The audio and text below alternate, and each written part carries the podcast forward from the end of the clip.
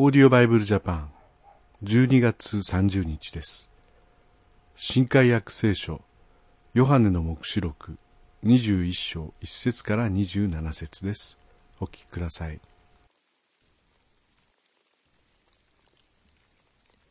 また私は新しい天と新しい地とを見た。以前の天と以前の地は過ぎ去りもはや海もない。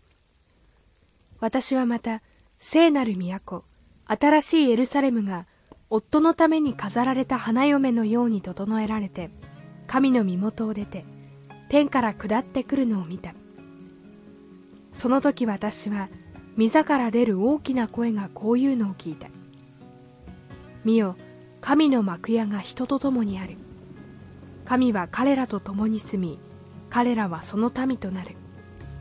また神ご自身が彼らと共におられて彼らの目の涙をすっかり拭い取ってくださる。もはや死もなく悲しみ叫び苦しみもない。なぜなら以前のものがもはや過ぎ去ったからである。すると御座についておられる方が言われた。見よ私はすべてを新しくする。また言われた。書き記せこれらの言葉は信ずべきものであり真実である。また言われた。ことは成就した。私はアルファでありオメガである。最初であり最後である。私は乾く者には命の水の泉から値なしに飲ませる。勝利を得る者はこれらのものを相続する。私は彼の神となり彼は私の異なる。しかし臆病者不信仰の者憎むべき者人を殺す者不貧困の者魔術を行う者偶像を拝む者すべて偽りを言う者どもの受ける分は火と硫黄との燃える池の中にある。これが第二の死である。また最後の七つの災害の満ちている。あの七つの鉢を持っていた七人の見つかりの一人が来た。彼は私に話してこう言った。ここに来なさい。私はあなたに子羊の妻である花嫁を見せましょう。そして見つかいは御霊によって私を大きな高い山に連れて行って聖なる都エルサレムが神の身元を出て天から下ってくるのを見せた。都には神の栄光があった。その輝きは高価な宝石に似ており透き通った壁玉のようであった。都には大きな高い城壁と12の門があってそれらの門には12人の見つかいがおりイスラエルの子らの12部族の名が書いてあった。東に3つの門北に3つの門南に3つの門西に3つの門があった。また都の城壁には12の土台石がありそれには子羊の十二使徒の12の名が書いてあった。また私と話していた者は都とその門とその城壁とを測る金の測り竿を持っていた。都は四角でその長さと幅は同じである。彼がその竿で都を測ると1万2000スタディオンあった。長さも幅も高さも同じである。また彼がその城壁を測ると人間の尺度で144ペーキュスあった。これが見つかいの尺度でもあった。その城壁は壁玉で作られ都は混じり気のないガラスに似た純金でできていた。都の城壁の土台石はあらゆる宝石で飾られていた。第一の土台石は壁玉。第二はサファイア。第三は玉髄。第四は緑玉。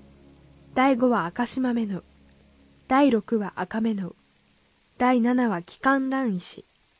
第八は緑中石。第九は黄玉。第十は緑玉髄。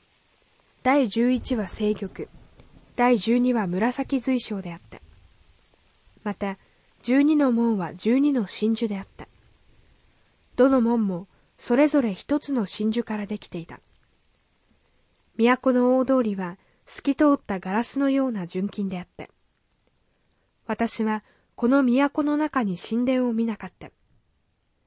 それは万物の支配者である神であられる主と子羊とが都の神殿だからである。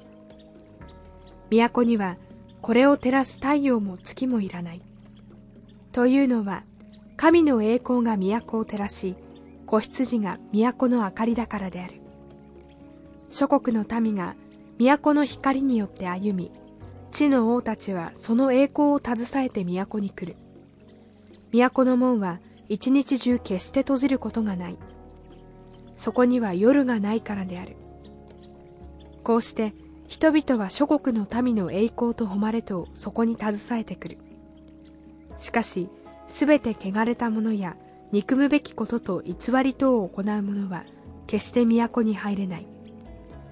子羊の命の書に名が書いてある者だけが入ることができる。